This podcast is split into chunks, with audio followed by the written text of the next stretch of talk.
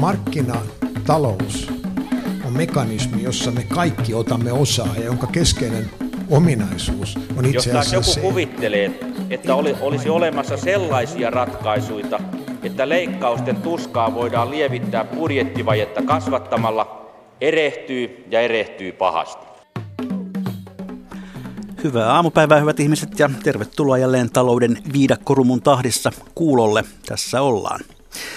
Tänään kertoi muuan talousjulkaisu, että maailmassa yhteenlaskettuna valtioilla, kotitalouksilla ja finanssialan ulkopuolisilla yrityksillä on velkaa 135 miljardia. No sepä olisikin mainio tieto, jos koko maailman velka olisi vain siis 135 miljardipöytää. No se taitaa olla käännöskukkanen nimittäin. Kuten jopa muuan imatralainen kuuntelijammekin tietää, niin suomen kielessä biljardi on peli.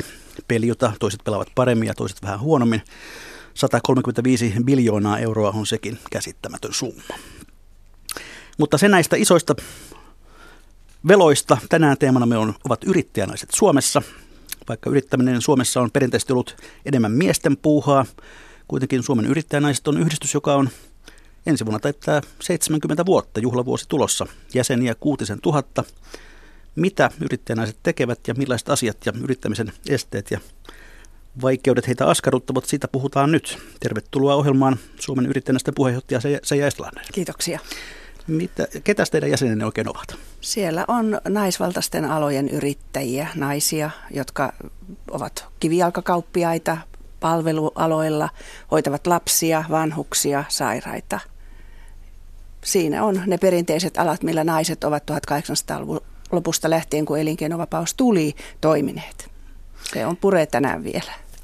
Ja tervetuloa ohjelmaan myöskin yrittäjänäisten toimitusjohtaja Marju Silander. Kiitoksia.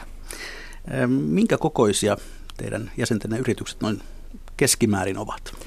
Keskimäärin ovat mikroyrityksiä, eli alle 10 hengen yrityksiä, ja sanotaan noin vähän reilu puolet yksinyrittäjiä, eli hyvin samankaltainen kuin koko meidän yrityskenttä. Onko mukana myös jotain isompia yrityksiä? Tällä hetkellä meillä taitaa olla 200 hengen luokkaa suurimmat jäsenet.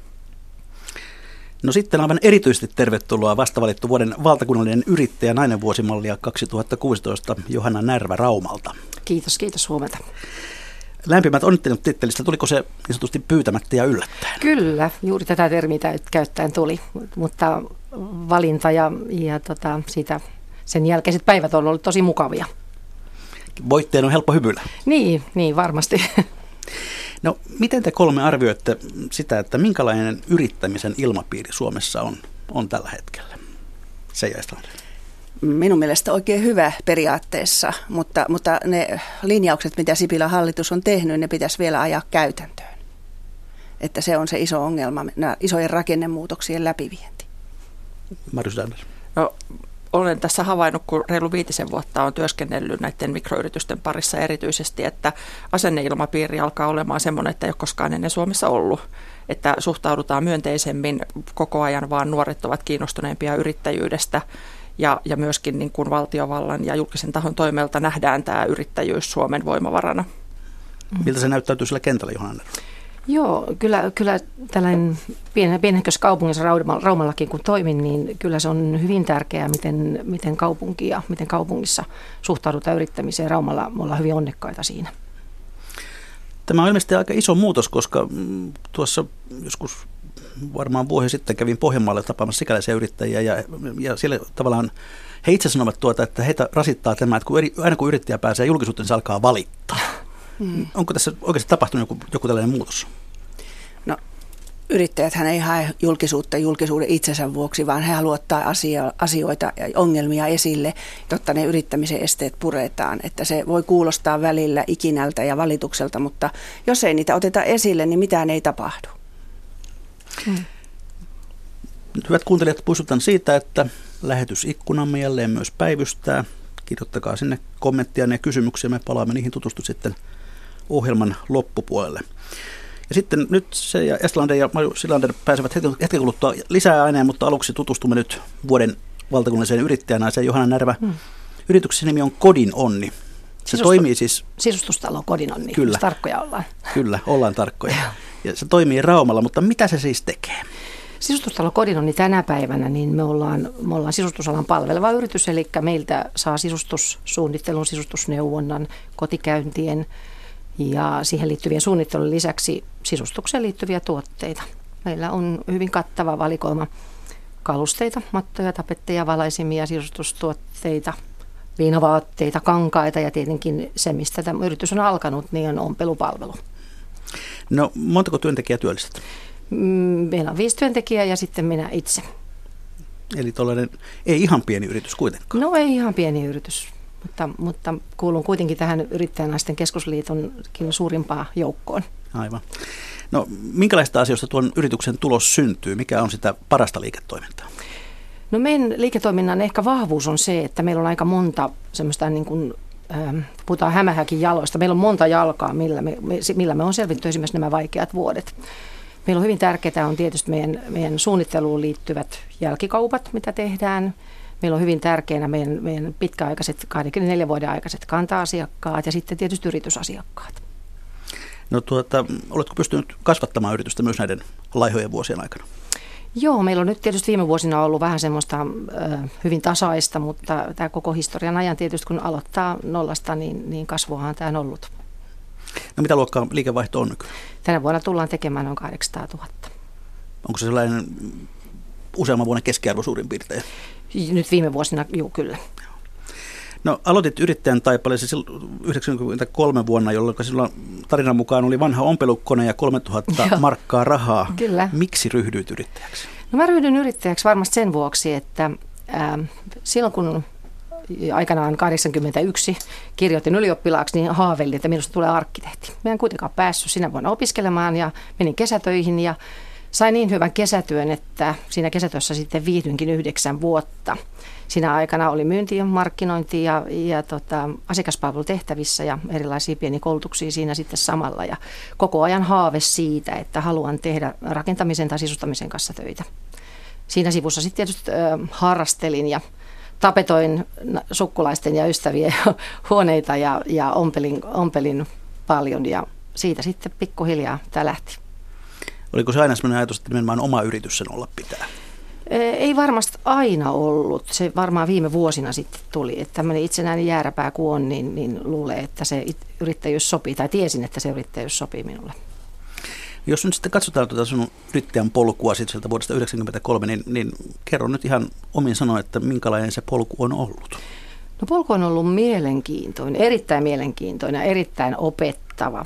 Ja, ja sanoisiko, että kaiken kaikkiaan myönteinen on tietenkin niin kuin joka elämässä yleensä, niin, niin yrittämisessäkin on ollut vaikeita aikoja ja raskaita aikoja, mutta, tota, mutta pääsääntöisesti hyvin myönteinen. Mä oon, mä oon tyytyväinen siihen, että mä olen yrittäjä. Kuinka pitkään toimit yksin? Pari vuotta, jonka jälkeen otin sitten ensimmäisen työntekijän ompelijan. Eli mä perustin sisustusompelimon ja otin ensimmäisen ompelijan töihin, koska sitten rupesi olemaan päivät sellaisia, että ompelin yön, jotta sain aamulla, luva, aamulla asiakkaalle luvatun työn valmiiksi ja sitten totesin, että eihän tästä yksin mitään tulee, että pakko uskaltaa palkata se ensimmäinen työntekijä. Ja siitä sitten pikkuhiljaa aina kun on tilanne tullut, niin on täytynyt lisätä ja, ja tota, tässä ollaan tänään. Niin, paljon puhutaan siitä, että se, että se ensimmäisen vieraan työntekijän palkkaaminen, että se on aika iso hyppäys mm. sitten. Tuottiko se firmalle jonkinlaista kuoppaa alkuun, että pitää maksaa palkkaa ja palkka, palkkojen sivukuluja vai, vai pystyttekö sitten kasvattamaan toimintaa niin nopeasti, että mm, Kyllä se kasvoi se toiminta sillä tavalla, että ei voi sanoa, että siihen olisi mitään semmoista kuoppaa silloin tullut. Ihan, ihan hyvä, hyvä päätös oli silloin. No mitkä ovat olleet sitten semmoisia vaikeampia vaiheita? No vaikeampia vaiheita varmaan yrittämisessä on aina se oma yrittäjän jaksaminen. On niitä hetkiä, kun yrittäjä itse ei jaksa. Ja tavallaan se onni ja on semmoinen innostus omaan työhönsä, joka onneksi ei ole koskaan laantunut. Se on välillä ollut vähän piilossa kylläkin, niin, niin tota, se, ne päivät, kun oma into tai äh, into on vähän ollut hukassa, niin ne on ehkä ne kaikkein raskaimmat päivät.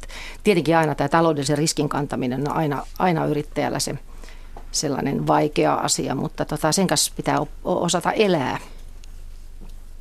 No olet ilmeisesti kuitenkin selvityt kaiken kaikkiaan aika mainiosta, koska jo 11 vuotta sitten olit Rauman vuoden yrittäjänainen. Mm-hmm, aivan. Ja viime vuonna liikkeeseen valittiin Suomen vuoden sisustusliikkeeksi. Minkälaisia, miten tärkeitä tällaiset tunnustukset ovat? Kyllä nämä tunnustukset ovat todella tärkeitä.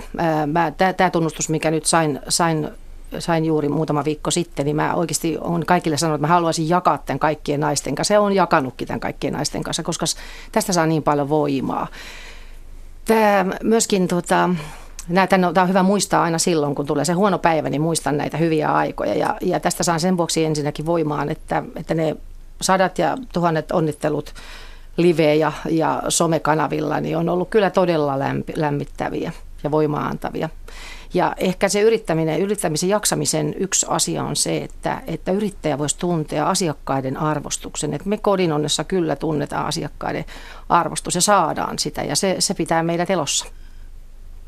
Niin jos mennään vielä niihin aloittamisen aikoihin, niin, niin mm. kuinka hyvin silloin aloittaessa olit selvillä kaikesta sitä lainsäädännöstä, mitä yrittämiseen liittyy? En Oliko se mitenkään. helppoa? mä en ollut mitenkään. Mä olen ryhtynyt yrittäjäksi niin, että mulla ei ollut lähipiirissä yrittäjää. Mä en tiedä oikeastaan yrittämisestä yhtään mitään. Ja siitä on jo se 24 vuotta aikaa, jolloin ei voinut googlata ja katsoa, että mitä, mitä, miten tämä asia hoidetaan. Eli Eli kaikki tuli minulle yllätyksenä ja jokaisen asian on opetellut ihan kantapään kautta.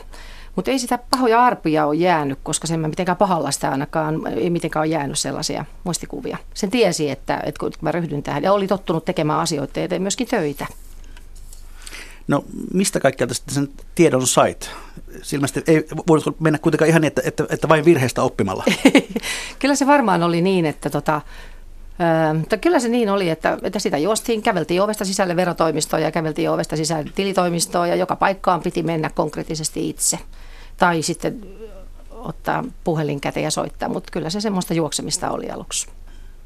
Tässä on siis äänessä vuoden yrittäjänä Johanna Närvä tuolta Raumalta.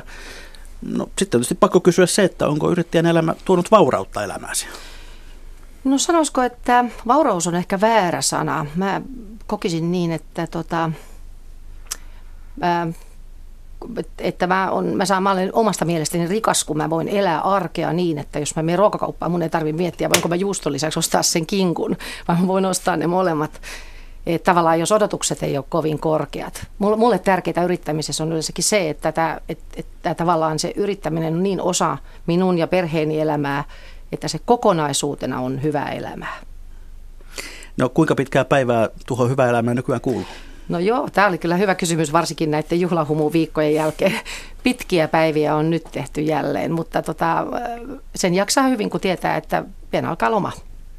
Eli yrittäjällä on aikaa pitää myös lomaa? Öö, en mä tiedä väärä sanota, onko yrittäjällä aikaa pitää lomaa tai onko yrittäjä rahaa pitää lomaa. Yrittäjä pitää arvostaa itseään niin, että se pitää lomaa. Kuinka paljon sitten lomailet vuodessa? No lomailen kuudesta kahdeksaan viikkoa joka vuosi. Silloin, mä oon tehnyt silloin päätöksen. Yrittäjänhän on vaikea pitää lomaa. Tähän on se, mistä esimerkiksi yrittäjänaiset puhuvat aina. Että, että kun pystyy pitämään. Ja se on oikeasti kysymys oikeasti päättämisestä. Ja sitten on kysymys siitä, että löydät lomallesi sellaisen ajankohdan, milloin pystyt pitämään lomaa. Ja sitten tietysti näin, kun on viisi työntekijää, niin mullehan se on nyt helppoa. Mulla on loistavat työntekijät töissä, joihin mä voin luottaa, ihan aarteita kaikki niin tota, se on ensinnäkin kaikille hyvä, että pidän lomaa. Se on minulle hyvä loma, että mä, hyvä, että jaksan, jaksan paremmin, kun saan lomaa, saan olla, olla, olla puolisona tai perheeni kanssa. Ja, ja sitten eri, kolmas hyvä asia, että henkilökunta saa minusta lomaa. Ehkä sekin on joskus tärkeää. On. No mitä nyt tiivistäisit, mikä yrittäjyydessä sinusta on parasta? Tämä on kysytty ennenkin ja siihen on kauhean vaikea vastata. Se on muun muassa kokonaisuus. Kyllä se on se tietynlainen vapaus ja sitten kun on, on tällainen luonne kuin itselläkin, että on hyvin määrätietoinen tai näen tietyt asiat niin vahvasti, että aina pystyy antamaan periksi, periksi niistä, niin, niin silloin se on minusta itsestä kiinni, toteutanko vai koin. Näin siis vuoden valtakunnallinen yrittäjäläinen Johanna Närvä Raumalta, puheenjohtaja Seija Estlander Suomen yrittäjänaisista ja yrittäjänaisten toimitusjohtaja Marju Silander. Kertokaapa nyt sitten, mikä teki Johanna Närvästä tänä vuonna tämän tittelin haltijan? Seija Estlander. Siellä on kriteerinä se, että liiketoiminnan pitää sujua sutjakkaasti, eli bisneksien pitää pyöriä. Sitten pitää olla innovatiivinen yritys ja kuitenkin niin, että toteuttaa säännönmukaisesti sitä omaa, omaa tavoitettaan. Eli ne on näitä päätavoitteita tai pääargumentteja, joilla arvioidaan. Hyvin toimiva bisnes on perusta. Uusiutuminen, innovatiivisuus. Ja sitten tietysti persoona on myöskin hirveän tärkeää, että tässä tapauksessa Johanna on niin innoittava henkilö, että liittokokouksessakin, kun hän piti kiitospuheensa, niin me eilenkin saatiin palautetta siitä, miten hieno puhe oli. Eli se voimaannuttaa myöskin muita yrittäjänaisia sitten ponnistelemaan siellä omassa arjessa ja, ja saa siitä ehkä myöskin hyviä ideoita, että mitä voisi omalle liiketoiminnalle tehdä, kun tämä liiketoiminnan kehittäminen pitäisi olla joka päivästä tekemistä ja, ja siinä kyllä vahvasti uskon, että Johanna tulee olemaan meille ihana esimerkki koko vuodeksi. No kuinka pitkältä listalta hänet valittiin?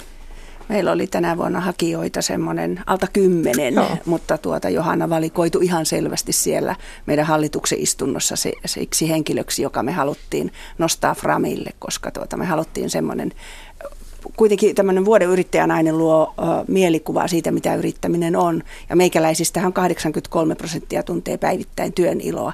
Niin on hyvin tärkeää, että meillä on siellä semmoinen esimerkki, että ei, ei hän niin puura tuskahiki otsallaan, vaan, vaan tuota, on iloinen, aktiivinen, ulospäin suuntautuvinen ja tykkää omasta työstään. Mm-hmm. Eli mököttäjät, älkööt vaivautu. Aivan, joo. Se on ihan hyvä. Et, et siitä, kiitos siitä puheesta. Olen saanut itsekin paljon palautetta. Ehkä se johtuu siitä, että että sain siitä hyvää palautetta, oli se, että, että olin siinä vaan niin äärettömän rehellinen. Se oli semmoinen asia. Mutta se päättyy, päättyy semmoisen kommenttiin, että roikutanko vai runttaanko menemään, se on minun itse päätettävä. Kyllä, ja tätä muutamat on kysynytkin multa, että mikä se oli oikein se, että runtaanko menemään, niin sitä, sitä varmaan kuulee nyt sitten ympäri Suomea tässä toistettava. Ja, ja, ja kyllä me ainakin niin kuin nähdään se, että vaikka vaikeat ajat ja lama on kestänyt pitkään, niin positiivisuutta on ihan välttämätöntä pitää radiossa, televisiossa ja mediassa, että, että onneksi esimerkiksi tässä nyt viikollakin kauppalehdessä on ollut jo paljon hauskempia uutisia, kun PK-yritysten kasvuodotuksetkin alkaa nousemaan ja, ja siitä kyllä sitten se koko maakin lähtee, mutta me tarvitaan niitä yksittäisiä esimerkkejä, jotka uskaltavat sitten olla positiivisia. Tässä siis äänessä yrittäjäneuvoston toimitusjohtaja Marju Silander. Hyvät naiset, onko yrittäminen sukupuolikysymys? Se no kyllä se on Suomessa, että meillähän naiset on saanut olla reilun sata vuotta 1800-luvun lopusta yrittäjiä. Ja naiset aloittivat vaatetuksen ruuan parissa ja siellä samoilla äh, kentillä pyörivät tänään, että meillä on yrittä, naisten, naisvaltaisten alojen yrittämisessä semmoisia ongelmia, että naisten yritykset eivät riittävästi kasva kansainvälisty ja työ, tota, työllistä. Lisäksi meillä on työelämä jakautunut tosi vahvasti e, niin kuin EU-mittakaavan mukaankin naisvaltaisiin aloihin ja miesvaltaisiin aloihin. Eli miehet toimii siellä rakentamisen, kuljetuksen, logistiikan puolella ja naiset tuottavat palveluja ja kivijalkakauppiaina. Eli tämä vanha systeemi on edelleen olemassa ja siellä on ongelmia, jotka pitäisi ratkaista. Ne hiertävät sitä naisten yrittämistä, naisvaltaisten alojen yrittämistä. Onko se näin, että sukupuoliroolit ovat sitten jotenkin ehkä niin kuin tiukemmassa yrittäjämaailmassa kuin, kuin yhteiskunnassa muuten? Onhan se meillä edelleenkin niin kuin myös yhteiskunnassa, että naiset valikoituu jo koulun penkillä lukemaan näitä samoja naisten aloja. Opetusta, sosiaalitoimea, tämmöisiä aloja. Ja miehet lähtee sinne koviin, koviin tota, te- teknisiä aineita lukemaan. Et se lähtee jo ihan sieltä koulun ainevalinnoissa. Tytöt ottaa kieliä, historia, humanistisia aineita. Et siellä pitäisi saada joku muutos aikaan niin, että tytöt lähtis myös ja se pakka menisi vähän sekaisin. Että mhm. kummatkin menisi niin kuin eri aloille, koska siitä seuraa isoja ongelmia sitten työ, työelämässä ja yrittämisessä. No Marjo Silander, mm, onko mies yrittäjä jotenkin, onko hänellä erilaiset tavoitteet kuin naisyrittäjällä? Meillä oli hauska just tuolla liittokokouksessa, oli puhumassa Turusta professori Kirsi Vainio Korhonen, joka kertoi meille tämmöisestä naisyrittäjyyden mm, historiasta. Ja, ja hän nosti siellä mielenkiintoisen asian esimerkiksi, joka liittyy perheeseen, joka selkeästi on erilainen tavoitetila. Eli naiset ottavat aina yrittäjyydessä ja työnteossa huomioon perheensä ja taisiko virke mennä, jos muistan oikein niin, että miehiä se ei niinkään niin kuin nouse siellä kiinnostuksen kohteeksi, että millä tavalla yhteensovitetaan sitä. Ja, ja se tietysti tekee niin kuin paljon siihen perhevastuisiin, hoitovapaaseen, kaikenlaiseen yleiseen elämän pyörittämiseen, kodin hoitamiseen, sen ajallisen rajoitteen. Eli miehillä on aika käytettävissä vaikka kokonaan yrittäjyyteen ja perhe tukee, naiset hoitavat sitten sen mm. koko perheen siinä samassa Siinä oli vielä yksi tämmöinen tulos, että tuota, naiset ei pistä koskaan firman pantiksi omaa asuntoaan, mutta miehet voi sen kerkeämmin tehdä. Et siinä on yksi iso ero. Et meissä on tiettyjä eroja yrittäjinä miesvaltaisilla aloilla ja naisvaltaisilla aloilla. No Johanna Närvä, miten sinä olet sovittanut perheelämän ja yrittämisen? No ensinnäkin yrit- naisyrittäjän miehen, miehen pitää osata laittaa ruokaa, muuten perhe kuolisi nälkään. Et jos ihan realisti on, niin näinhän se on. Kiitos Vihelleni, joka osaa laittaa. Se on, se vaatii, yrittäminen on aina koko perheen asia. Se on aina koko perheen asia. On se sitten mies tai, tai, tai nainen, joka yrittää, niin se on aina koko perheen asia. Jos yrittämisen ei ole perheen tukea, niin yrittäminen on kyllä äärettömän vaikeaa. Et sanoisin, että on onnistunut siinä kohtalaisen hyvin. Mulla on edelleen sama mies. Ja kuitenkin lapsesikin syntyi siinä aikana, kun olit jo yrittäjä. Joo, kyllä. Mä olin ollut ö, viitisen vuotta yrittäjänä, kun tulin raskaaksi ja, ja tuota, siitä, sehän oli hetki, yksi yrittämisen, monta kertaa on ollut tietysti 24 vuoden aikana niitä hetkiä, että, että painanko jarrua vai painanko kaasua. No niitä yrittäjä, yrittämisen niitä semmoisia saumakohtia, mitä minä teen. Ja silloin tein myöskin päätöksen siitä, että, että en valinnut lasta tai yritystä vaihtoehtona, vaan valitsin sekä että. Ja siihen piti löytää silloin, silloin tota, hyvä yhdistelmä. Ja silloin tein myöskin sen päätöksen, että tästä eteenpäin minä pidän kesälomaa. Hyvä. Tässä on siis äänessä Mikä maksaa ohjelma. Puhumme yrittäjänaisten asioista täällä. Vieraina äsken äänessä ollut Johanna Närvä, joka on vuoden valtakunnallinen yrittäjänainen tänä vuonna. Ja sitten liiton edustajat, eli puheenjohtaja Seija Estlander ja toimitusjohtaja Marju Silander. Tässä tästä lapsesta puhuttiin ja yksi tärkeä asia, jota olette ajaneet pitkään, on, tai liitto on varsinkin ajanut, niin on, liittyy näihin äidin perhevapaiden ajan kustannuksiin työnantajalle. Olette laskeneet, että vauvan hinta äidin työnantajalle on noin 17 000 euroa. Mistä tämä summa syntyy? Ää, siinä on se palkka- ja lomakulut, sitten siinä on raskauden aikaiset poissaolot ja siinä on lapsen, sairaan lapsen hoidosta aiheutuvat kulut. Tämä on siis laskettu yksityisen sektorin keskivertopalkalla. Et nythän tähän tuli liennytystä ensi vuoden puolella huhtikuussa, kun Juha Sipilän hallitus teki päätöksen maksaa kertakorvauksena äidin työnantajalle 12 2500 euroa, mutta silti sinne jää se 14 500 euroa, joka napsahtaa äidin työnantajalle, että sehän on aika absurdia siinä mielessä, että jos ajatellaan, että, että nämä kulut sysättäisiin vaikkapa savolaisille tai ensi vuonna Lappiin ja sitten pistettäisiin suomen ruotsalaisille, niin johan mökä tulisi. Eli, eli tämä on tämmöinen jäänne lehmisavuilta ja savupiipputeollisuudesta, joka meillä on, joka pitäisi purkaa iso rakenteellinen uudistus, jotta naiset tulisi täysillä mukaan työntekijöinä ja yrittäjinä Suomea rakentamaan. No Johanna Närvä, olet itse selvinnyt ymmärtääkseni yrittäjävuotesi ilman työntekijöiden raskauksia. No yksi on ollut, mutta, mutta harvinaista kyllä. Että... Mutta mut ilmeisesti olet kuullut kentältä esimerkkejä siitä, että millaisiin hmm. tilanteisiin yrittäjä voi joutua. Kerro Joo. jotain esimerkkejä. Joo, kilautuneelle yrittäjäystävälle.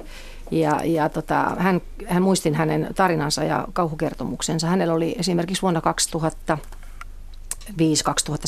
aikana, niin hänellä oli 34 työntekijää ja siinä aikana syntyi 11 vauvaa.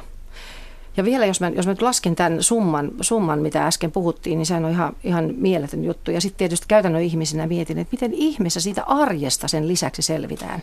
Se arki, mitä se tuo. Koska ei ole kysymys siitä pelkästään, että mit, mitkä kulut syntyy äitiys, äitiyslomasta ja sairaslomista ja niin poispäin, vaan on kysymys siitä, että mitä se tarkoittaa arkeen. Se tarkoittaa, että jokaisen 11 ihmisen tilalle pitää rekrytoida uusi ihminen – pitää opettaa. Sitä kun opetetaan, opetetaan uusi ihminen, niin se vie aina toisten ihmisen aikaa. Ja mä mietin, että miten ihmeessä voi yritys edes selvitä siitä. He on selvinnyt siitä kyllä kunnialla. Mutta, mutta kertoi myöskin, että, että ei ole ollut henkilökunnalle helppoa tulla. Mä osaan kuvitella, jos kymmenes kymmenes ihminen tulee kertomaan työnantajalle tuonne raskana, niin se on ollut hyvin herkkä hetki sekä kertojalle että vastaanottajalle. No se Eslander, tunnetaanko tapauksia, että, että firma olisi kerran mennyt konkurssiin. Kyllä, tunnetaan kampaamoja esimerkiksi, että on kestetty kolme raskausta, mutta neljännes on tehnyt sitten sen, että pillit pussiin ja firma nurin. Ja sitten sen jälkeen, kun sieltä noustaan, niin aletaan esimerkiksi kimpassa toisen kampaajan kanssa toimimaan niin, että on, tehdään päätös, että ei ikinä enää rekrytoida mm-hmm. työntekijöitä, mikä on hyvin surullista Suomen kannalta, että tämmöinen asia, joka olisi ratkaistavissa, niin jää ratkaisematta koska Suomehan tarvitaan työpaikkoja, mutta jokainenhan näkee, että missä ovat kampaamojen työntekijät. Siellä on tuoliyrittäjiä, missä on kosmetologien työntekijät, siellä on tuoliyrittäjiä. Et naisvaltaisilla aloilla, kun nämä viulut nakitetaan epäreilusti sinne äidin työnantajalle, niin tämä aiheuttaa sen, että, että silloin ei rekrytoida, ei uskalleta rekrytoida, koska pelottaa ne kulut, että selviääkö niistä. No Marjo Silander, mikä olisi sellainen mekanismi, ja malli, jolla nämä kulut taas tasattaisiin kaikkien työnantajien kesken? No edeltäjän ja hänen edeltäjänsäkin, jotka ovat tätä työtä tehneet täällä liitossa, niin, niin on muun muassa perehdytty Ruotsin malliin, että, että välillä tietysti ei ehkä pitäisi sanoa enää näitä kaikkia malleja eri maista. En tiedä kuinka hyvä vastaanotto niillä tällä hetkellä Suomessa on, mutta joka tapauksessa siellä tämä asia on ratkaistu jo vuosia sitten sillä tavalla, että rahastopohjaisesti kaikki osallistuvat vauvojen kustannuksiin. Ja ei siitä juurikaan ymmärtääkseni kukaan valita Ruotsissa, eli siellä sekä työntekijät että työnantajat sairausvakuutusmaksurahoituksen kautta kustantavat vauvat. Ja, ja siinä mielessä niin kuin silloin äidin työnantaja ei ole siinä rahapussina, vaan, vaan tämmöisessä tapauksessa sitten tämä henkilö on yhteydessä rahastoon ja sitä kautta saa korvaukset näille tietyille ajoille, joita, joita sitten tästä äitiydestä ja vanhemmuudesta koituu. Se jäi Joo, Kela voisi meillä ottaa tämä homma itselleen. Siellä on osaaminen, infrastruktuuri valmiina. Ja meidän ideahan on nyt se, että kaikki osallistuu näiden viulujen maksamiseen. Kaikki työntekijät, siis kaikki työntekijät ja työnantajat. Et koska ne lapset ovat juhlapuheissa kansakunnan rikkaus, niin täytyyhän ne, niiden kustannuksiin myös osallistua ää, muut kuin äitien työnantajat. Ne tulokset on jo nähty, mihin se johtaa. No, tämä asia on ollut esillä aika pitkään ja hartaasti. Miksi se etenee niin hitaasti tässä maassa? Se Siksi, että miesvaltaisten alojen pamput, työnantajien edustajat ja työntekijöiden edustajat tupopöydissä vastustavat tätä. Ja mä näkisin myöskin lisäksi sen, että Suomessahan on tapahtunut suuri rakennemuutos yrityskentässä tässä vuosikymmenten saatossa, että ollaan tultu sieltä suuryritysten Suomesta mikroyritysten Suomeksi. Ja itse aikanaan, kun sain lapset, olin silloisessa kansallisosakepankissa töissä, iso yritys ja varmasti kesti muutaman vauvan heidän taloutensa, mutta kun ollaan kymmenen hengen tai mm. alle yrityksissä, niin se on ihan eri asia. Tämä on mun mielestä niin tärkeä asia, että, että kaikkien pitäisi ymmärtää se. En mä vielä tavannut miestä isää, joka sanoisi, että hänen tyttärensä ei ansaitse sitä koulutusta, mikä Suomessa tulee verorahoilla, myös naisille. Et meillä tehdään hukkainvestointeja siinä, kun tytöt koulutetaan verorahoilla siinä, missä pojat ja miehet ja naiset saavat käydä koulua niin kauan kuin nuppi riittää, mutta sitten siinä vaiheessa, kun tullaan työelämään, niin naiset, synnytysikäiset naiset tai äitiriski-ikäiset naiset, he joutuvat tekemään eniten pätkätöitä. Mm että alta 35-vuotiaista naisista 36 prosenttia tekee pätkätöitä. Meidän hienosti koulutetuista tytöistä ja naisista, jotka sijoittuvat OECD-vertailussa, kansainvälisessä vertailussa neljännelle tilalle. Et kuin meillä on varaa niin kuin tämmöiseen hukkainvestointiin tällä hetkellä, kun ajatellaan, että meillä on 400 000 työtöntä. Että tämä on rakenneuudistus, iso rakenneuudistus, joka pitää tehdä. Naiset pitää ottaa mukaan tämän maan rakentamiseen sekä työntekijöinä että työnantajina, yrittäjinä. No millä nämä näiden kolmikannan äijien päät käännetään? No yksi varmaan on tässä ehkä se, että kun tullaan ihan aidosti ja oikeasti tietoisiksi, että meidän työ, työelämä on niin suuresti muuttunut ja tulee muuttumaan tulevina vuosina, että onko meillä jumahdettu liikaa semmoiseen perinteiseen työnteon malliin, joka perustuu aina työsopimukseen että, että ajatellaan ehkä ja ennen vanhaa varsinkin ajateltiin, että olet oikeassa töissä, kun olet palkkatöissä. Ja jos ryhdyttiin varmaan 90-luvulla yrittäjäksi, niin ehkä olit epäonnistunut työnhaussa mm-hmm. ja ei ollut sitten muita vaihtoehtoja tai, tai mikä sitten on, että tämäkin on niin kuin muuttunut tämä ajattelutapa onneksi. Mutta, mutta se, että tämä ei ole enää sitä, että ollaan palkkatöissä tai yrittäjänä, vaan voidaan olla sekä että samanaikaisesti tai peräkkäin. Ja, ja jotenkin tämän keskustelun virittäminen Suomessa on käynnissä, mutta valitettavasti näitä erilaisten työryhmien töiden tuloksena en ainakaan itse vielä nyt tämän viikkostenkaan tietojen perusteella näe, että olisi syntynyt sellaista yksimielisyyttä, ymmärrystä tästä nykytilanteesta, joka ei ole kyllä hyvä Suomelle. No se ja Estlanderin pitää ryhtyä puuhaamaan synnytyslakkoa. No ei. Minun mielestä pitäisi ymmärtää se, että 64 prosenttia työntekijöistä saa tänään joka päivä sen leipänsä PK-yritysten hoteissa, PK-yritysten palveluksessa. Ja meidän perustuslaissahan lukee ihan selvästi, että valta Suomessa kuuluu kansalle, jota käyttää valtiopäiville kokoontunut eduskunta. Ei siellä lue, että valta Suomessa kuuluu tupopöydille, jonne ovat kokoontuneet työntekijä- ja työnantajia liittojen ö, isojen järjestön pomot. Siellä se valta ei kuulu, koska jos me ei tehdä niitä rakenteellisia uudistuksia, niin kuin työpaikkasopiminen ja vauvalaskun tasaaminen, niin tämä maa ei tokene meidän kilpailukyky ei nouse. Semmoista laihmisevujen yhteiskuntaa ja savupiiputeollisuuden yhteiskuntaa ei tosiaan enää ole. Et nyt on aika katsoa, minkälaiseksi maailma on muuttunut ja sopeutua siihen eikä jahkata. Virosta voi ottaa vähän mallia veropolitiikassa ynnä muussa. No ihan lyhyt tämmöinen arvauskierros. Minä vuonna nämä äitien tuota, niin sanotut vauvakulut on tasattu. Johanna Nerva, mikä vuosi se on? Aa, pitäisi olla ennustaja, mutta jos olisin oikein toivorikas, niin eiköhän tässä vaan, toivotaan, että menee vaan muutama vuosi. Onko Marju Silander yhtä optimistinen? 2019 hallituskauden loppuun mennessä, että aloitetaan tällä kahdella ja puolella tuhannella. Mä oon samaa mieltä, että pitääkö saada 800 000 työtöntä ennen kuin tehdään tämä muutos, että ää, Kyllä, kyllä mä luulen, että tosiasiat minä, minä, minä vuonna se jäistä No mä sanon myöskin tällä hallituskaudella. Selvä. Nythän on pää avattu, askel otettu oikeaan suuntaan. Ja me katsomaan sitä. Puhutaan sitten hieman yleisemmin teidän jäsenkunnan tilanteesta. Pörssiyrityksillä Suomessa on mennyt suhteellisen hyvin, ainakin osinkojen määrästä päätellen. Miten teidän yrittäjillänne menee tällä hetkellä Suomessa? Marju Silander.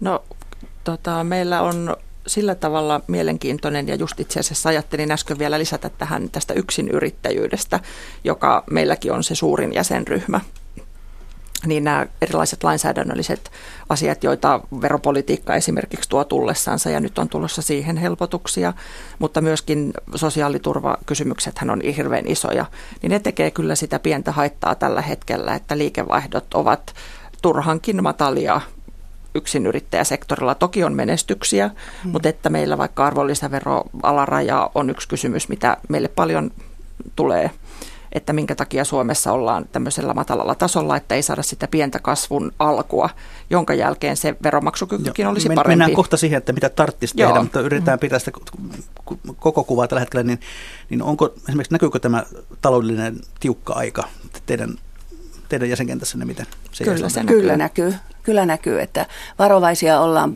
työntekijöiden palkkaamisessa ja firmoilla ei mene hyvin. Yrittäjät tekee pitkää päivää, noin 50 tuntista viikkoa ja tinkivät lomista. Että kyllä, se, kyllä se näkyy meillä. Mä, mä uskon kyllä, että tota, mä jotenkin uskon, mä olen tietysti aina tämmöinen optimisti ja uskon hyvin asioihin, mutta tota, mä uskon, että me on kyllä pahin jo nähty, että, että kyllä me tästä, ne yritykset, jotka nyt ovat selvinneet ja nyt ovat mm-hmm. voimissaan, niin nyt on tietysti, meillähän on suuri mahdollisuus, kun meillä on Suomessa niin paljon yksinyrittäjiä. Siinähän on valtava mahdollisuus. Nyt kun me saataisiin työllistämisen kustannuksia vähän pienemmäksi, niin meillähän on ihan oikeasti niin kuin valtava mahdollisuus siinä, kun meillä on niin paljon yksinyrittäjiä. Mm. Joo, niitä Sieltä pitäisi, lö- pitäisi löytyä kasvua ja tuplata henkilömäärät. No me tässä kuulimme Johanna Närven tien yrittäjäksi. Kuinka tyypillinen tarina se on?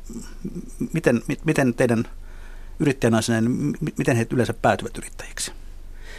Aika moni, al, aika moni alkaa oltua ensiksi ö, palkkatöissä ja tehtyä lapset toisen piikkiin. Sitten he alkavat siinä 50 korvilla. Se on se tyypillinen ikä myöhemmin kuin miehet yrittäjiksi. Ja näitä menestystarinoita on. Osa rekrytoi itselleen työntekijöitä, mutta osa toimii loppuun asti yksin. Meillä on iso ero kaupunkien ja muun Suomen välillä. Että kaupungeissa on pitkälle koulutettuja naisia, jotka toimivat yrittäjinä, yksin yrittäjinä ihan tietoisesti, ja maaseudulla on enemmän ja muualla Suomessa perinteisiä yrittäjiä. Jos se tapahtuu noin myöhäisessä vaiheessa, niin liittyykö sitä siihen myös tämmöinen alanvaihto, että joku sellainen harrastusunelma on se, mikä on, mikä on mm. se yrittäjyyden laji? Kyllä sitä varmasti myöskin on, että, että lähdetään tekemään sitä, mis, mihin on jonkinlainen intohimo ja mm. innostus, mm. niin kuin Johannallakin oli, oli tähän sisustamiseen ja ompelutyöhön. Että se on minusta kyllä hyvin tyypillinen tarina ja tietyllä tavalla sehän on aivan ihanaa. Ja olisihan se hauskaa, että sitä voisi tehdä palkkatöissäkin, mutta ilmeisesti sitten urankin jossain kohtaa voi olla, että nainen toteaa, että vaikka etenemismahdollisuudet ovat tietyt ja haluaa tehdä omalla tavallaan ja enemmän, ja sitten lähtevät vaikka juuri yksin yrittäjäksi siinä kohtaa. Ja ehkä tähän voisi lisätä sen, että kuitenkaan monikaan ei tee täysin yksin, vaan hehän tekee verkostossa. Että kolme neljä henkilöä on yleensä tämä yrittäjänaisen verkosto, vaikka olisi kyseessä yrittäjä. Eli sieltä löytyy sitten eri alojen työntekijöitä, muita yrittäjä, jotka yhdessä sitten tekevät asioita.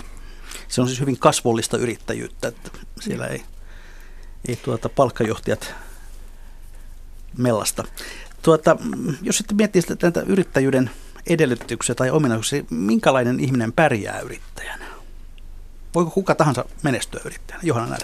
Kyllä mä oon sitä mieltä, että ensinnäkin pitää olla, pitää olla sitä innostusta ja uskoa ja oikeasti rakastaa sitä työtä. Ja, ja tällä tavalla, kun mä olen itse palveluammatissa ja kohtaan ihmisiä, se on mun työ, työni tärkein asia, niin tota, tavallaan oikeasti niin asiakaspalveluahan ei voi näytellä, se pitää elää. Ja siinä kohdassa, jos asiakaspalvelu tuntuu esimerkiksi työltä tai rankalta, niin, niin mä sanoisin, että ei ole kauhean hyviä edellytyksiä lähteä esimerkiksi firmakasvuun.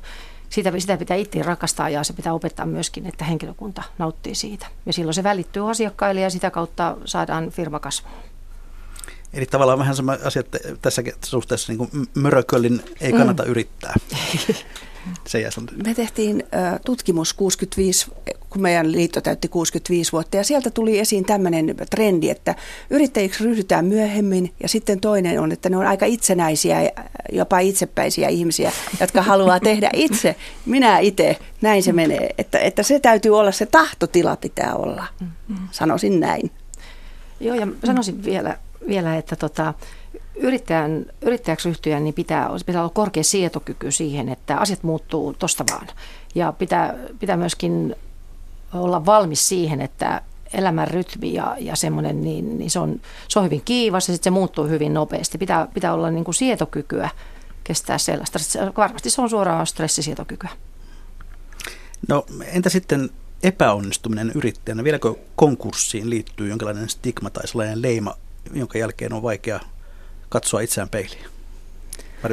Kyllä, näin ollaan kuultu jäsenkunnasta ja tämä on ehkä osittain myöskin sitä, sitä surullisempaa tilannekuvaa, mitä, mitä meille tulee jo kentältä palautetta, että, että moni kun alkaa menemään sinne maksuvalmiuksiin, niin siinä kohtaa ehkä ollaan jo pikkasen myöhässä, että, että millä tavalla niin kuin Suomessakin avoimemmin pystyttäisiin puhumaan siitä, siitä tota, tai, tai yleensä vaikeuksista, että päästäisiin niin kuin aikaisemmin avun pariin. Johanna Nerva. Joo, ja tässä kohdassa tulee tietysti, tietysti yrittäjäjärjestöt hyvin tärkeäseen asemaan, koska siinä vaiheessa, kun yrittäjällä ö, omat edellytykset loppuu tai omat, omat kyvyt, että mitä pitää tehdä, niin, niin, niin yrittäjäjärjestössähän tietysti löytyy silloin vertaistukea ja löytää myöskin apua siihen. Osa voi kysyä, että, että mihin suuntaan pitäisi lähteä ja mitä mun pitäisi tehdä, kysyä neuvoa. Mm. Et mä oon aina sanonut tästä omasta yrittämisestä niin sillä tavalla, että mä oon ryhtynyt saman tien, kun mä oon liittynyt, tai ryhtynyt yrittäjäksi, niin liittynyt paikallisiin yrittäjäjärjestöihin ja ja mua ei, yritystä ei olisi, jos mä en olisi niin tehnyt. Eli tämä tämmöinen vertaistuki ja yrittäjäjärjestöjen tuki kaiken kaikkiaan ja se, että, että mä olen siellä yksi muiden joukossa, vaikka, me, vaikka minä olisinkin yksin ompelija ja siellä onkin konepajayrittäjä mun vieressä, niin meillä on ihan samat asiat, samat murheet mm. aina. Se on, se on ollut hyvin tärkeä asia minulle. Onko naisyrittäjälle verkostoituminen helpompaa kuin miesyrittäjille? Ainakin se on tärkeää. Meillä, meidän jäsenet arvostaa eniten tätä verkostoitumista paikallisesti. Sitten, sitten tulee muita neuvontapalveluja ynnä muuta, mutta myös tämä edunvalvonta tulee sitten nykyään, että, että tästä on lähdettävä leipä. Näin mä mm-hmm. sanoisin. Mm. Marjus ja olin itse aiemmin töissä Suomen yrittäjäaluejärjestössä Helsingissä ja siellä oli sitten 70 prosenttia miehiä jäsenenä ja 30 prosenttia naisia, niin kyllä sanoisin, että siellä ihan molemmat verkostoituvat hyvin. Mm. Miehetkin ovat, alkavat oppia. Mennään osastoon, mitä tarvitsisi tehdä. Norminpulkutalkoot on yksi viime aikojen muotisanoja. Miten suuri ongelma byrokratia on yrittäjälle? No kyllä se on Me ollaan myöskin oltu kuultavana siitä, että turhaa byrokratiaa pitää karsia. Että, että välillä tuntuu, että Suomesta on tullut sellainen pakkausten aukoja maa, että me vaan avotaan tavallaan pakkauksia ja mennään valmiiseen pöytään. Mä tarkoitan sillä sitä. E, eli meillä pitäisi saada ketteryyttä päätöksentekoa ja lainsäädäntöä myös niin, että kokeillaan jotain asiaa, vaikkapa vuoden ajan. Jos ei se pelitä ja toimi, niin otetaan pois. Mutta että jos me vaan koko ajan mietitään, että voiko tehdä, eikö ja kurkkuun asti säädellään kaikki, niin elämästä tulee liian vaikeata. Näin siis se. Ja Estlander, Johanna Närvällä on sormi pystyssä. Joo, sen verran vielä tähän sanoisin, että se on myöskin hyvin toimialakohtainen, koska se on toimialoja, jossa byrokratiaa on niin kuin suunnattoman paljon enemmän, kuten miten esimerkiksi meillä taas meillä, meillä on tämä niin ihan perusbyrokratia, mutta sitten kun mennään, mennään, mennään toimialoihin, missä puhutaan ruoasta ja, mm. ja, ja ihmisten hoitamisesta ja muusta, niin silloin tulee byrokratia peliin ihan tuplamäärät. Meille tulee hauskoja esimerkkejä aina välillä siitä, että kun tulee jostain elykeskuksesta tarkastaja tai muusta, muusta valtion organisaatiosta ja kolme henkilöä tulee sitten katsomaan, että millä, millä tavalla oli vaikka kalustukset ja saippuateli ne oikealla kohdalla. Ja sitten yrittäjä ihmetteli siinä, että onpa teillä rahaa tulla tekemään näitä tarkastuksia, joita he ovat itse määritelleet, että pitää tehdä niin seuraavalla kerralla tuli enää yksi ihminen, että tähän kyllä myöskin pystyy vaikuttamaan, kun ottaa kantaa asioihin. Ja, ja ehkä se tietysti meidän näkökulmasta, että kun puhutaan päättäjille, niin me kysytään aika paljon me vinkkejä jäsenkunnalta, että just niin kuin Johanna sanoi, niin ravintola-ala, maatilatalous, kotimyynti, monet tämmöiset tuottaa aikalaisia kommervenkkejä sitten, että, että onneksi meillä on nyt tämä normin purkutalko ja toivotaan, että se etenee. Että siellähän on jo käytännön asioita tullut, kuten tämä kaupan aukioloaikojen mm. vapauttaminen. No tehdään nyt sellainen pieni studiovallankaappaus tässä. Syrjäyt, syrjäytetään maan hallitus ja syrjäytetään kolmikannan sedät. Mitä teidän mielestä nyt pitäisi tehdä, että yrittäjänaisten ja muidenkin yrittämisen edellytyksiä Suomessa voitaisiin parantaa? Seija Espander saa aloittaa. No joo, kiitos. Paikallista sopimusta pitäisi, sopimista pitäisi lisätä, koska tuota, ö, pienissä yrityksissä, jotka tänään on niitä, jotka tuo leivän, niin siellä usein yrittäjä toimii niiden työntekijöiden rinnalla ja siellä nähdään kyllä ihan konkreettisesti, mikä on tilauskanta.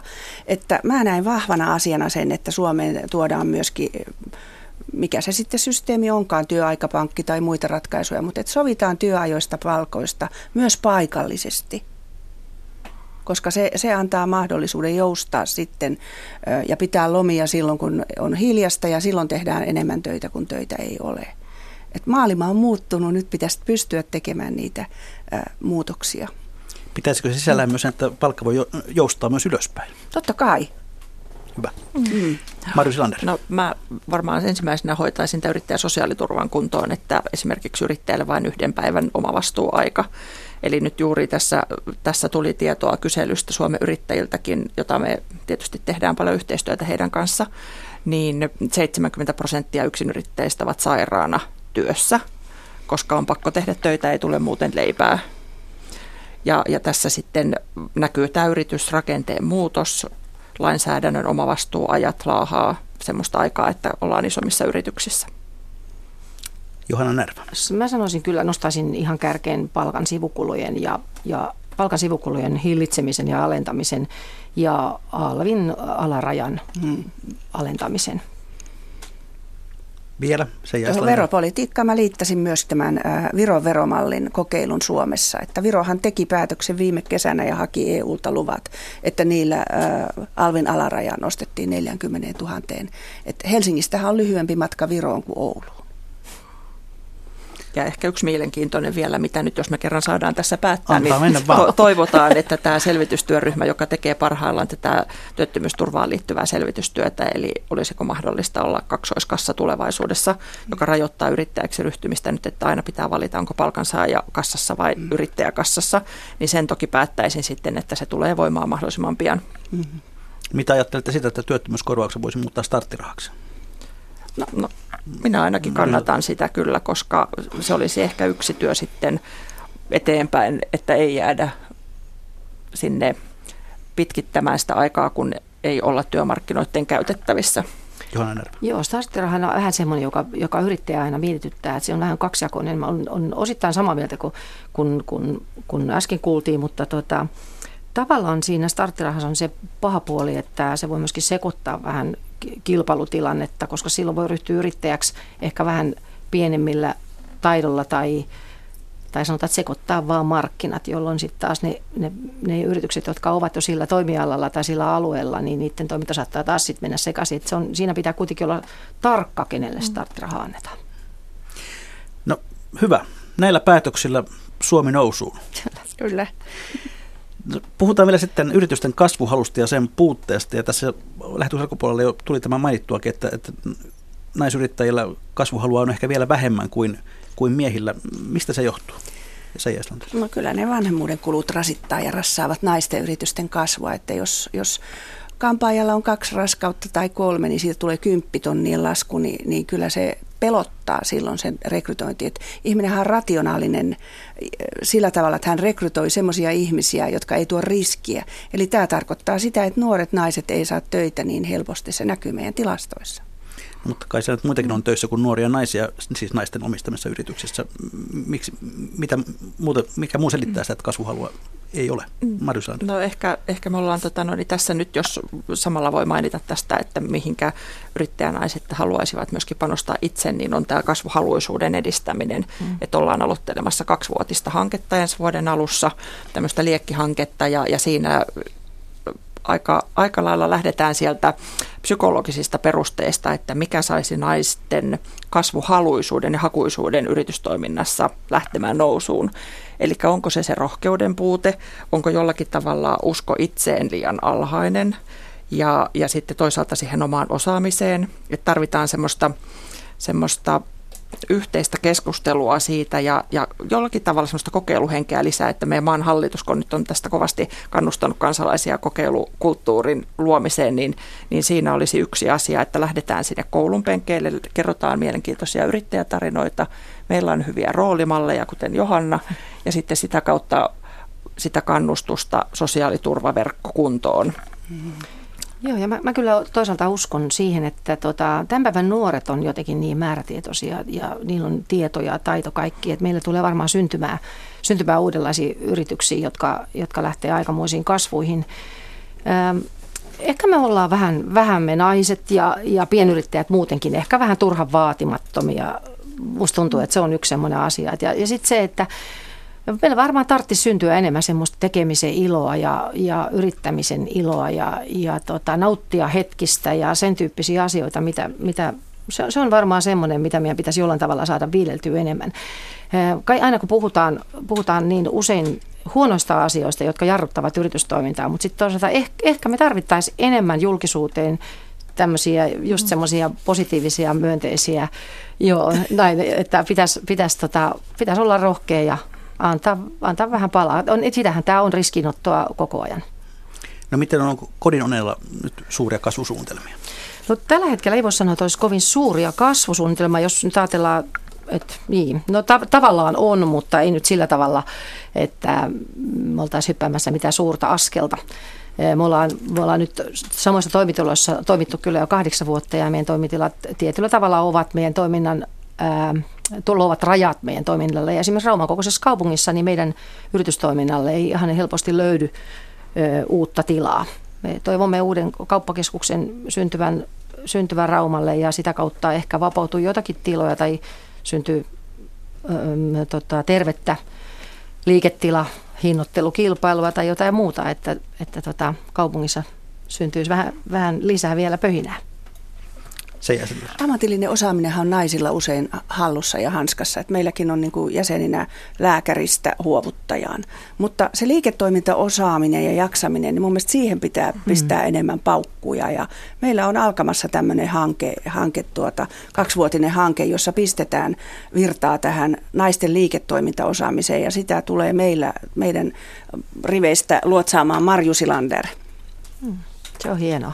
Mm. hyvä. Hyvä. Tuota, tuo liikkihanke siis kestää sen parisen vuotta. Minkälaisia kasvutarinoita Marjusella nyt sitten odotat siitä? No, meillä on tarkoitus kyllä, me ollaan luvattu luoda tämmöinen yksinyrittäjien ja pienten mikroyritysten kasvumalli, ja, ja sen uskon, että tulemme tekemään erilaisten kokeilujen avulla ja, ja Uudenmaan, Uudenmaan alueen yrittäjiä. Sitten tullaan hokuttelemaan tähän mukaan, että ollaan saatu jo toistakymmentä yhteydenottoa yrityksiltä, että hei me halutaan mukaan tämmöiseen, eli ihmiset kaipaavat tämmöistä jonkunlaista ryhmätoimintaa, vertaiskehittämistä ja sitten sitä substanssia, niin kuin Seija sanoi, että liiketoimintaosaamisen vahvistamista. Ja ja, ja siellä sitten katsotaan kahden vuoden jälkeen, että alkaako Uudellamaalla nousemaan uusia yrittäjiä, naisia yrittäjiksi, mutta myöskin esimerkiksi omistajanvaihdoksien kautta löydetään kasvua, koska se on sitten meillä yksi seuraava keskustelun aihe, ehkä jonain toisena kertana tämä omistajavaihdokset, että mi- mitä sillä tällä hetkellä on tapahtumassa. Jo, joo, ja yksi ominaisuus, mitä mä ja mietin, että jos ajattelet yrittäjyydestä puhutaan ja halutaan kasvuyritystä, niin, niin ihmisille pitäisi opettaa, jos nyt yrittäjäksi, pitäisi kasvattaa pitkäjänteisyyttä. Pitkäjänteisyys on niin mahdottoman tärkeä sana yrittämisessä on kuullut monta yritys tullut ja mennyt, että kolmen kuukauden päästä todetaan, että ei tästä tullut mitään. No nyt kukaan tiedä kolmen kuukauden päästä missään yritystoiminnassa tuleeko siitä yhtään mitään.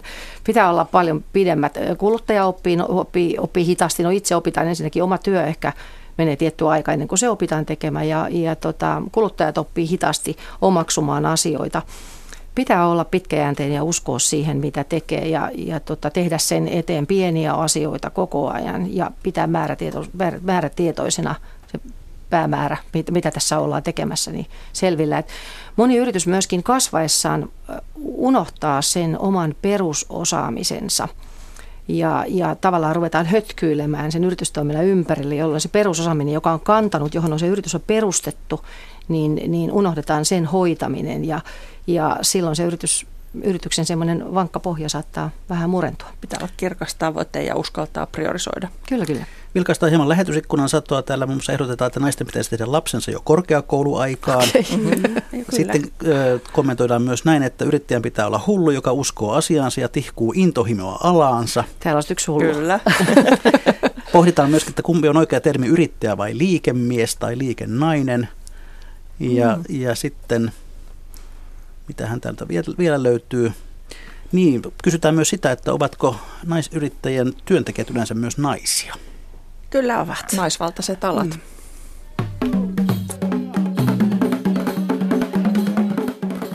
Ja hyvät kuuntelijat, nyt olemme sitten jälleen viikon perinteisten talousviisauksien ja talousvinkkien äärellä. Aloittaa saa vuoden valtakunnallinen yrittäjänainen Johanna Närvä mikä on sinun viikon vinkkisi tai viisautesi? Okei, viikon vinkki, viisa, viisa, viisaus. Öö, mä sanoisin niin, että te yrittäjät, jotka toimitte asiakaspalvelussa, niin keskittykää, öö, keskittykää siihen, että opitte kohtaamaan ihmisen. Ihmisen kohtaamisen taito se on ihan valtava asia. Ja ihmisen kohtaamisen taito pitäisi opettaa lapsille. Ja kun osaat kohdata ihmisen, niin, niin pystyt olemaan myöskin yrittäjänä, pystyt, pystyt valitsemaan ihmisiä jotka, tö, töihin, jotka osaavat kohdata ihmisen. Kolme sanaa, kolme sanaa. Ihmisen kohtaamisen taito. Puheenjohtaja Seija Eslander yrittäjänaista. No isoja rakenteellisia muutoksia on tehtävä, jotta Suomen kilpailukyky ö, paranee. Eli vauvalasku tasattava kaikkien kesken ja paikallinen sopimus, sopiminen voimaan. Vielä kerran siis terveisiä kolmikantaan ja hallituksen sedille. Sitten Marju Sillander. Mä mietin tämmöisen aivan käytännönläheisen talousvinkin. Tässä näin perheen kanssa ollaan alettu kokeilemaan, että tilataan ruokakaupasta kotiin ja yritetään säästää vaikka ruokakuluissa ja ruoan hävikkiä tässä kohtaa, että katsotaan tuleeko tästä sitten säästöä meidän kotitalouteen. Hyvä, kiitoksia näistä.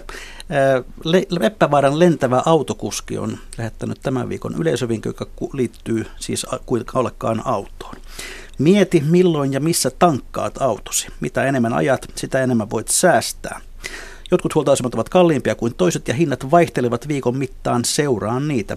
Aina ei myöskään ole pakko tankata autoa täyteen, vaan kallista bensaa voi ottaa vain muutaman litran ja tankata tankin täyteen sitten, kun bensa on taas halvempaa.